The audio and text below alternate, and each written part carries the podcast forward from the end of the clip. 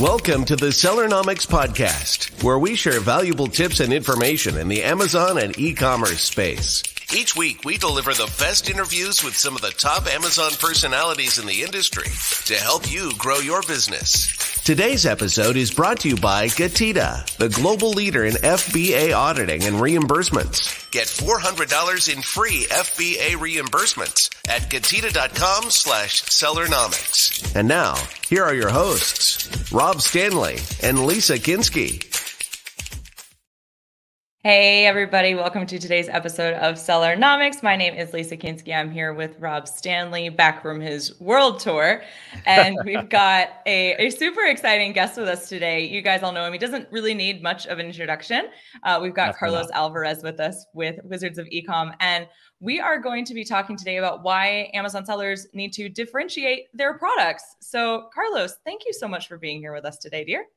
Absolutely. Hey. Thank you so much.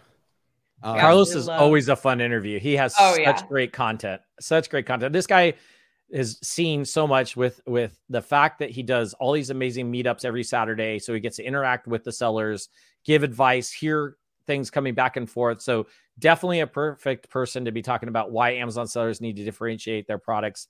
Carlos, kick us kick us off with like what are we talking about when you're talking about differentiating? I know that can go a lot of different ways, but what what is kind of the first things that uh, sellers should be looking at to differentiate their products? Absolutely, great question. Thank you so much for the intro. Uh, I love seeing your world tour. By the way, uh, living living through you in Japan. Hopefully, the sushi was good. it was the amazing. the when I'm talking about differentiation on Amazon, uh, and I think it's important to specify Amazon because a lot of what I'm going to say is you can differentiate in other ways if another platform is the most important thing. So if you really want to get the biggest bang for your buck with differentiation on Amazon, you want that differentiation to be apparent in the main image. So like an example I'll give is I used to sell this this manual uh, coffee grinder skirting. You literally had to like hold the base and then you just like grind until your biceps burn or, or until you run out of coffee and you you grinded this thing, but a manual grinder, so you have a visual. If if I wanted to differentiate that grinder and I decided that I was going to add another, I don't know, ceramic burr inside of this coffee grinder, that is not visually apparent in the main image. It's going to grind the coffee easier. It might be an overall better experience. It is a form of differentiation. That's great, but it's not going to have that that that immediate, you know, knockout differentiation impact that you want on Amazon because it's not apparent in the main image. And if we put your product next to another person's product, which is what happens when somebody searches for products on Amazon, mm-hmm. they're going to look identical. And people just don't read that much. So they're not going to really get into your A plus or it shows that, or maybe not even your other images. And then you're looking at like a who's the cheapest, who has the best reviews. And at that point, if you're into creating valuable stuff, you've pretty much lost, in my opinion. On the other hand, the thing we've all heard about a million times, like the easiest one, looking at you know negative reviews. If if we looked at this and we realized, I had this example with some whiskey glasses once, and amazing reviews, and then there was this one negative, and it was a three, three or four, so not you know not not the end of the world, but it was a woman, and my listing was like written for men, and it was like it was some ignorance back then. And I was like, just men drink whiskey, you know? And there was this woman that was like, I, I, I love to drink whiskey, you know, more than my husband. And these glasses are huge. And in reality, they were like these Viking glasses. You, you know what I uh-huh. mean? So the the simple solution there was wow, I either have a totally different product that I can differentiate, like a his and her set, where the her is maybe mm-hmm. a little smaller for the hand, or maybe I put some notches in there so it's like an ergonomic grip. Either one of them would be immediately apparent in the main image, and that would be a form of differentiation that would have a much greater impact than even having something that's shatterproof glass but looks identical on, on the main image. Mm-hmm. So, so when I'm talking about product differentiation, that's for this podcast. I'm talking about Amazon product differentiation, and that's how to have, uh, I, I would say, the, the the biggest impact. Now, one of the main reasons I have a few that, that I'll share here, you know, time permitting is mm-hmm. the main reason, and it's my most important one, usually when we're talking about products is profitability. So you want to be profitable when you sell a product. I've been in the position of having a high volume product that would let me, you know, qualify to be in some of these million dollar groups, but in reality, I can't pay my credit cards and like it's just horrible situation. There's no profits. So that sucks. You don't want to be there. Um, but if you differentiate, you really don't have to be there. And it actually helps you with your profitability uh, I'm rambling. I don't know if you want to cut me off, but like the no, keep going. This this is awesome because it kind of leads directly into like my next question of uh, how expensive is the process of dif- of differentiating your products? Like exactly like you said with the whiskey glasses, right? Whether they're like metal or glass, when you're talking about adding in those notches, I mean, unless you're blowing this glass at home and, and you can do it yourself like there's got to be a cost associated with differentiation right? So i think that's that leads perfectly into that question of like how how do you differentiate and then also stay profitable? Uh, that's a that's a great question. And i would say one of the biggest forms of resistance against for newer sellers getting into private label especially nowadays and even you know even some existing ones is existing sellers is you know, I really don't want to invest a ton into uh, starting this product. I want to do the bare minimum necessary, and uh, I want to avoid getting a mold or investing into the differentiation of the product, which is which is a real thing. Like you you are adding more money to be able to differentiate the product. Now, mm-hmm. the cost that's associated with it depends a lot on the material type of the product. So when I started and had a very, you know, shoestring budget, if you will, uh, I was a huge fan of like ceramics and glass and stuff like that because the the molds or changing of the product when you're dealing with those material types are extremely affordable. So I could get those whiskey glasses, let's say, and put notches in them, and I might be looking at anywhere from like 150 to 350 dollars to like change the mold on something like that, roughly. Um, if I was looking at something that's in the plastics area, I might be looking at a few thousand dollars and with metals, it, it can go up a lot more than that. Like I, I tried to price out to differentiate some hookah stems a long time ago, and they were these metal twisted hookah stems, and they were tens of thousands of dollars to be able to do the mold. My my the reason why I say that is still the most profitable way to go about differentiating your product is that when you do create it doesn't have to be a mold like there's there's other ways to differentiate but when you do go ahead and you create a mold and you make a physical you know change to the aesthetics of this product mm-hmm. a few things happen. One you're able to price your product for more because it is actually different.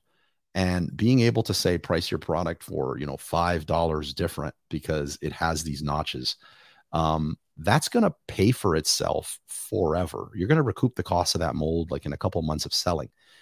Another way that you're going to be able to uh, realize more profits when you when you do get the mold is PPC. So your products are going to convert a lot better in paid ads because it's different. Um, assuming your differentiation is a good one, um, yeah. it's just going to convert a lot better. So you're not going to have a lot of wasted, hemorrhaged ad spend going out. Another what way that it makes it, I'm sorry, one, one final way that to make it a lot yeah. more profitable has to do with uh, product life cycle. So to just really extend the product life cycle that you're able to sell this product. What was your question? My question was going to be you said, assuming that your differentiation is a good one, what's a bad product differentiator? Like, do you have an example of something where you've seen where you're like, this is totally unnecessary or like made the product worse at the end of the day? Um, I've seen them. I, I, I don't have, usually those products are so short lived that you can't really just like link to them because uh, if you differentiation if you differentiate just for the point of differentiating you're, you're just it doesn't do anything. Now if you uh, I'll give you just one example of trying to stick with the same product, like talking about a manual coffee grinder. If you were to put the handle of this grinder instead of on the top where they all go, and you're like, hey, I want to stand out, I'm just going to put it on the bottom, and you stuck the uh, the grinding mechanism, the handle, if you will, on the bottom of the coffee grinder, then you know that's not doing anything. So that would be a bad differentiation. Mm.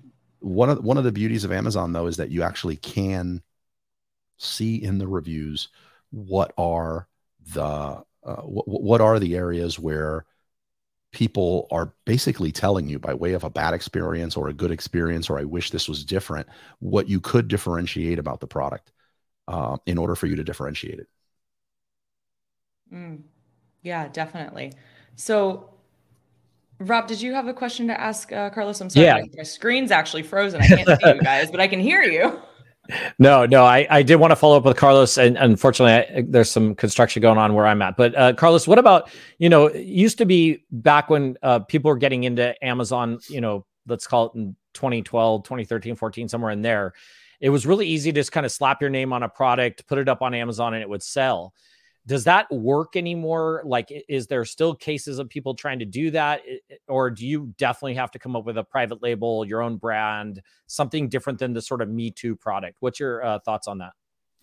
Yeah there's still some there's still some instances now in some niches where you can get away with that but your your life of being profitable on that product is going to be very short lived um, i personally think this is the reason why the PL model that's gaining in popularity right now is this like constantly be launching approach and to go for, you know, let's aim towards 5,000 ASINs in our catalog versus 60.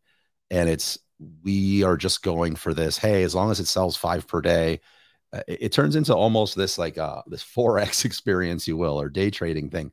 Um, I think the days of that are, are quickly ending on Amazon. And one of the reasons would be the the, the new privacy settings, especially on iOS when it comes to email marketing and Facebook ads.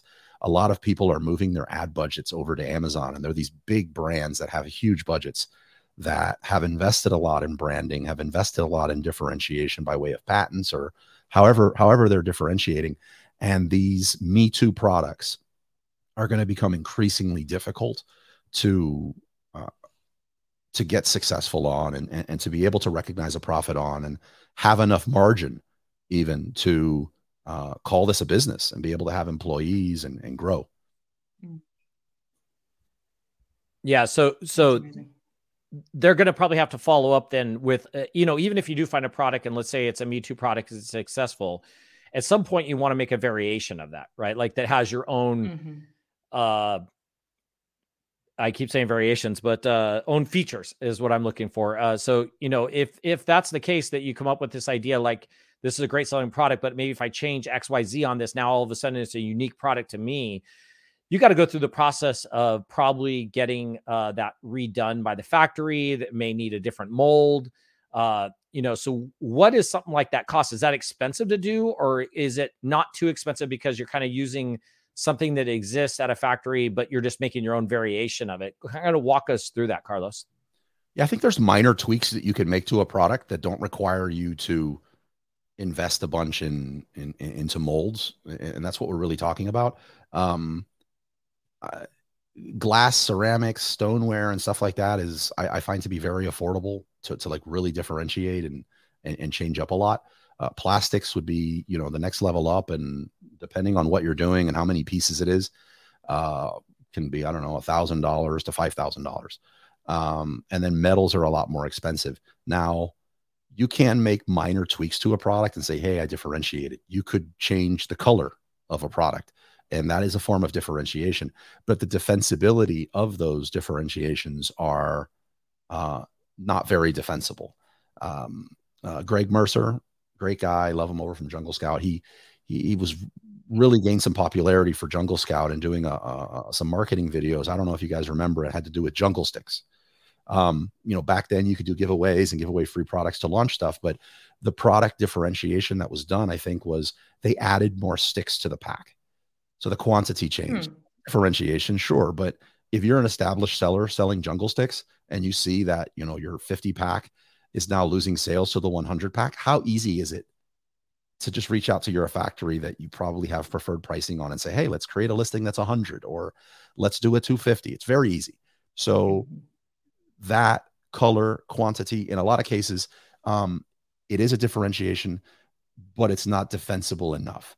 When you start getting into molds, for an example, and you have to spend a thousand plus dollars, you'd be surprised how many uh, uh, how many sellers immediately just hit the brakes like whoa that's an extra thousand dollars i'm not going to get into that same way these these types of sellers too they they want to do air freight if i can't air freight this over and get it immediately i'm not doing it you know sea freight's too complicated for me or i don't want to spend that money Th- those are people that you know usually bring a listing over and when the products arrive then figure out how to do fba and what is ads so they're, they're unsuccessful sellers and they tank the price. If your mm. product is not very differentiated, then you're going to suffer because everyone's crushing you on price and your differentiation is not enough for you to command the the price that you're asking for. Does that make sense? Absolutely. Yeah. And, and I'm glad that you what's pickup stick? What what are Jungle Stix? Yeah, what are Jungle Stix? sticks? there were these there were these sticks that you put like marshmallow you stick a marshmallow on the end and you put it over the fire. I actually learned this the hard way with my kids and we, you know, we put the stick there and I don't know how to create a fire. Like this is assuming you know how to build a fire. Um, I don't. So I created this massive fire and you couldn't get anywhere near this thing. So I really wanted this marshmallow to be, you know, toasty for my son's first experience. Singed all my arm hair on this thing. And then I realized, wow, a differentiation. What if these things were longer? And, and, it already exists, but that's where it starts. And you went from, oh, there's more quantity. Let's make them longer so you don't have to get close to the fire. Uh, further differentiate, and that's not very defensible. Defensible to me would be, okay, well, wood burns and you can't keep it in there. What if we're talking about stainless steel? So what if we have this long stainless steel stick that we can put a marshmallow on the end? Then you're thinking, well, this thing's 18 inches. I'm going to get stuck in the oversized category on Amazon. I don't want to pay those fees.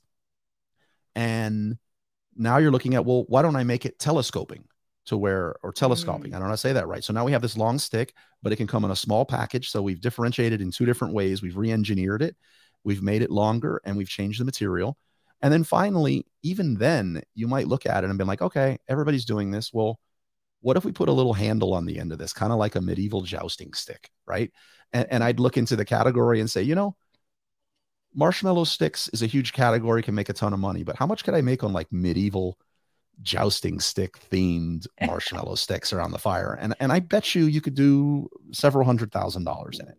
So differentiating like that allows you to own the category easier.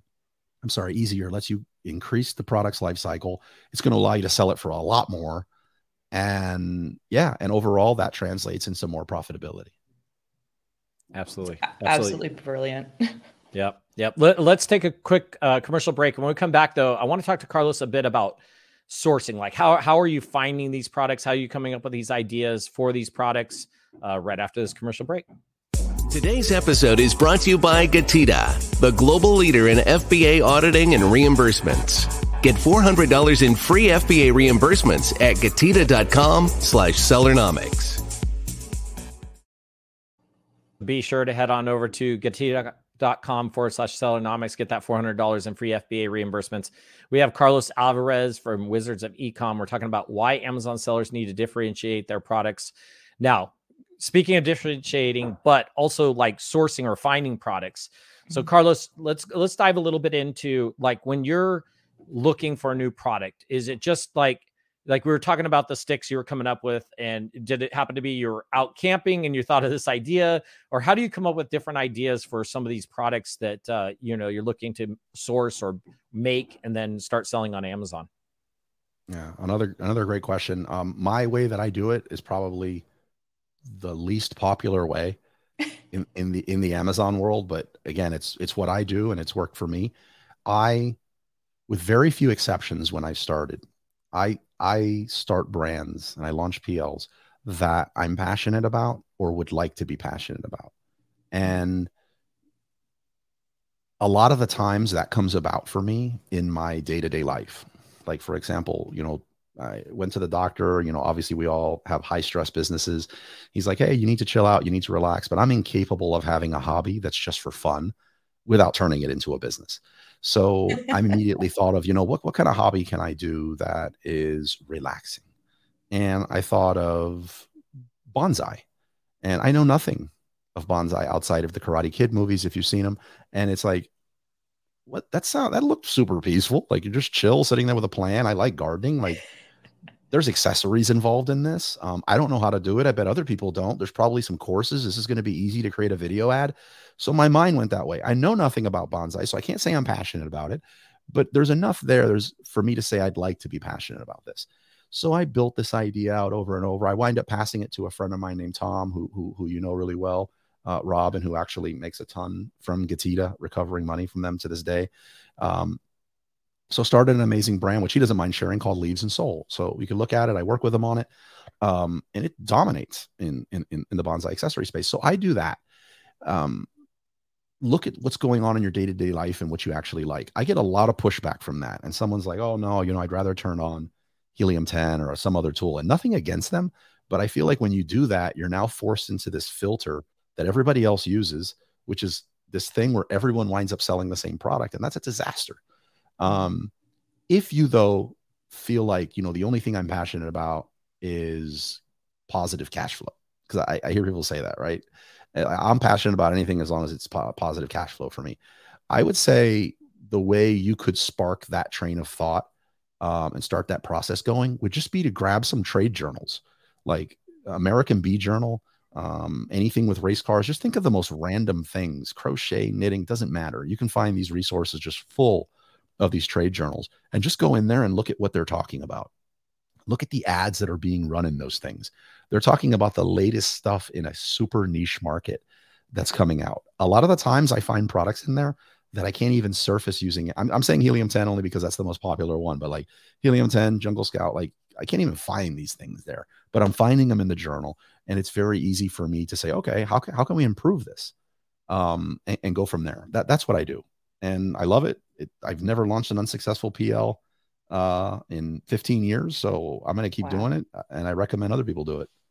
That's, that's brilliant. Do, do you find in, in terms of, of, of sourcing the products, do you find that the location of where the item is manufactured is that enough of a differentiation like if uh, for example there's a product that's largely manufactured in china as as as most of these are especially on amazon um, is having a product like made in the usa or like locally sourced by artisans in mexico like is, is that enough of something because you can put a stamp on that on the photo to kind of visually portray it is that enough yeah it is a form of differentiation origin is definitely one um it's I would say, yeah. Anytime you go outside of China, uh, China is so a la carte. They've spoiled us for years on how easy it is to just get stuff done for as much complaints as there are. But if you try to source from anywhere, even Mexico, like you just try to go anywhere and find some factories and just they're going to get everything done, the packaging, everything, the mold in one spot a la carte. It just doesn't happen. It's it's it's a disaster. It's like a you need some great project management skills and, and a network to be able to pull that off. So if you can, because of that, if you are able to successfully source from a country that communicates, say, quality, like Germany has a lot of that, like high precision quality stuff.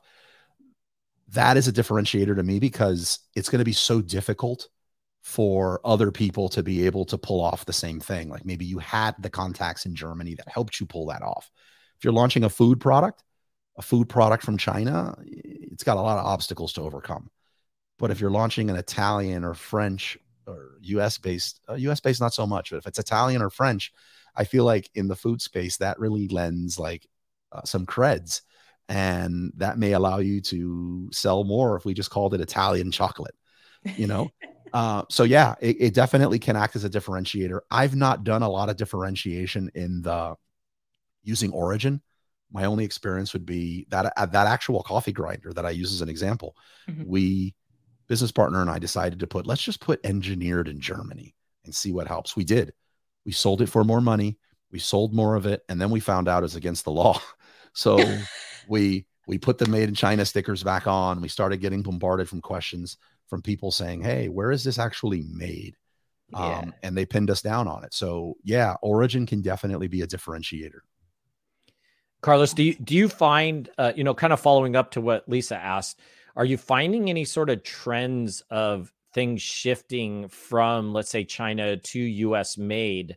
Um, and then what kind of challenges? I mean, we're talking about tariffs have gone up, you know, substantially in the last few years for items coming over from China. But is it at the point now that maybe you start considering getting it made in the US because of some of those higher tariffs and then the premium that might go with that. Just kind of following up with what uh, Lisa asked and what you were just talking about. Is that trend shifting towards the US? So are you asking me or are you asking Lisa? I'm asking you. I think he was asking you. I've, I've, been out of the I've been out of the game too long.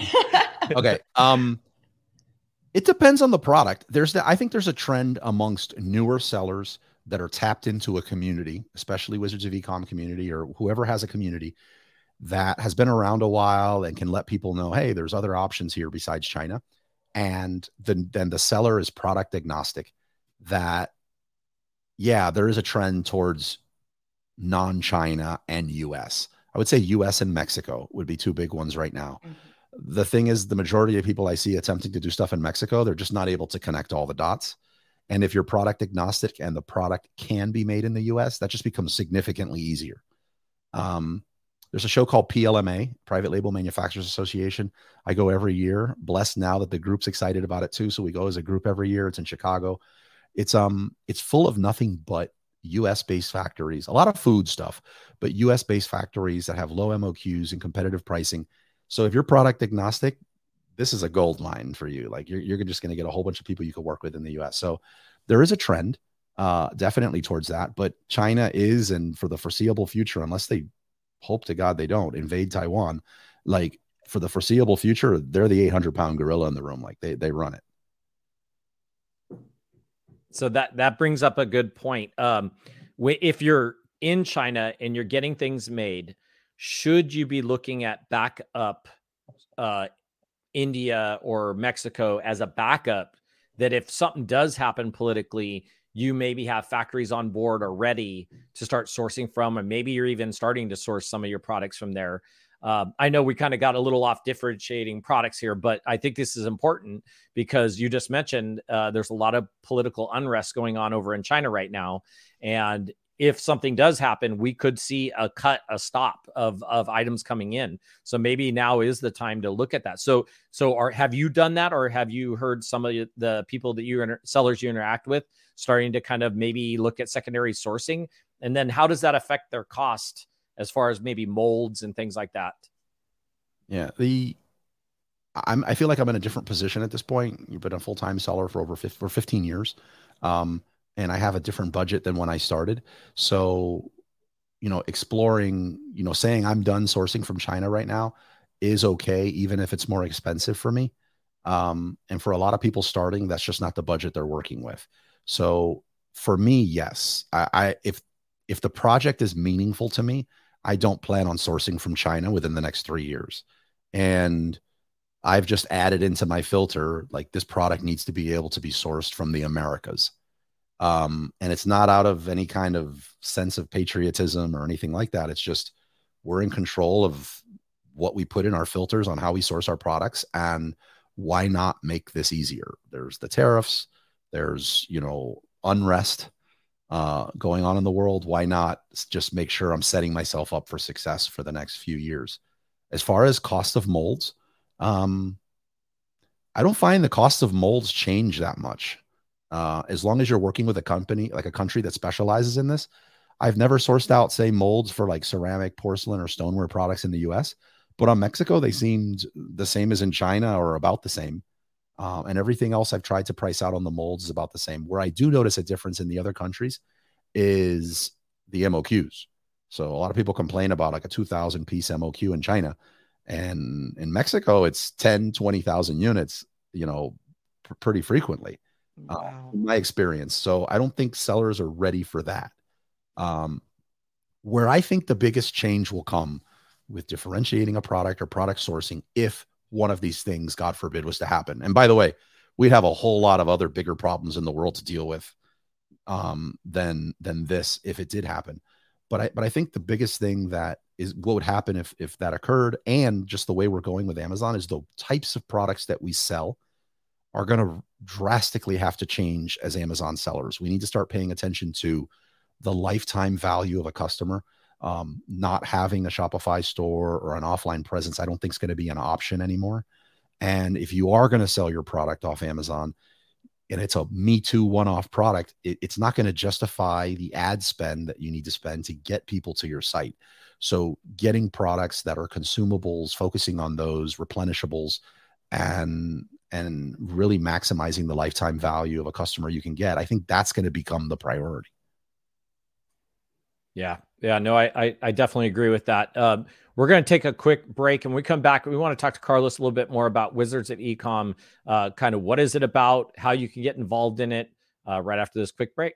Did you know that Amazon probably owes you money for FBA reimbursements? Get $400 in free FBA reimbursements at getida.com slash sellernomics. Yeah, so head on over to getida.com forward slash sellernomics. Get that $400 in free FBA reimbursements.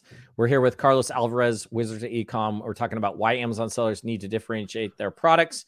And we just got some great advice from Carlos. Mm-hmm. But I do want to jump into Wizards of Ecom. Carlos, give us a little background on how did the Wizards of Ecom start uh, and where what led up to where it is now. Yeah, Wizards of Ecom started used to be called Wizards of Amazon. We were a meetup group that met you know, once a month, then twice a month, then now we're up to 20 events per month across different chapters in uh, Miami, Tampa, San Diego, LA. A big announcement on a new city um, we just acquired that'll be an- announced soon. Um, and it's always been this meetup up until COVID and 2020 COVID. It, we we used to meet in an unrelated business of mine called Salsa Kings. We used to close the dance studio down on a Saturday and we would meet there. But during COVID, I needed to move that dance studio out. And rather than break lease or deal with the legal ramifications of that, I just decided to, you know, we're always, this group is massive. We need a spot to meet all the time and be able to set up and call home. I just took over the lease for our Wizards of Amazon meetup group. We couldn't call ourselves Wizards of Amazon with a physical location because we'd get sued. So we pivoted, we rebranded into Wizards of Ecom, which better describes what we do. Amazon's the focus of what we talk about, but expanding into you know international selling, Shopify, uh, other you know other third party platforms. Uh, that's that's an important thing that we should talk about, and and and that's really where Wizards of Ecom was born. Uh, expanding, I just have this crazy idea. I'd love to have a Wizards of Ecom chapter in every major city. Uh, Getida's been absolutely amazing in like trying to support that. My wife hasn't kicked me out for thinking about those crazy things. So I'm still like trying to do that. Um, I definitely make some mistakes along the way and we try things and sometimes it doesn't work, but it's a free, it's a community that's 100% free to attend. Uh, we have a podcast called Wizards of Ecom that talks about different things or amplifies things that we've already talked about. And I would say all of my friends have like the majority of my friends because like I Rob, I've known you since before uh, Wizards of Ecom's existence, I believe. Yeah. But like the majority of my friends now come from this community. Uh, we know each other's family. There's there's relationships that have started from here, businesses that have grown and exited. I'm super proud of it. It's it's not a like a my major money source, if you will. Like it's that's not it. It's just my greatest passion. I, yeah, absolutely. I, I always wondered what motivated the the name change from Wizards of Amazon to Wizards of Ecom. So thank you for that because a I, lawsuit, a lawsuit. I was always curious, but yeah, I mean, I just I, I you know I've I've been able to attend one event uh, of Wizards of I, I think you you had rebranded Wizards of Ecom at the time, and um you have such an awesome group of people that that are in your community very welcoming. And uh, let me know when you open up the atlanta chapter if that's on the roadmap because i will absolutely be there. I will. I absolutely will. Absolutely. So let's uh, carlos just tell everybody if they want to go find out more about wizard ecom or maybe get a hold of you uh, what, what do they need to do to do that? And i'll throw it up on the screen. But for those listening uh, go ahead and tell them how they get a hold of you and uh, where they need to go yeah, the easiest way to find out all of our events across all chapters and everything else we have going on is to download our app, Wizards of Ecom. It's in wherever you download your apps. Uh, download it there, and you get anything you need. Um, you can reach me. Uh, uh, there's I see on the screen Carlos at bluebirdmarketingsolutions.com. You could also email me at carlos at Wizards of wizardsofecom.com. And you can text me. My real number is 305 902 1283. Nobody does it, but if you want to just say, "Hey, I want to show Somebody you take them up. that I'm Somebody actually going to do it," it's me. it's not a bot. I, I will text you back. If you just call me blindly, I probably won't pick up. But if you just text me and like introduce yourself, I probably will talk back. No, I 100% will respond. You know what I mean?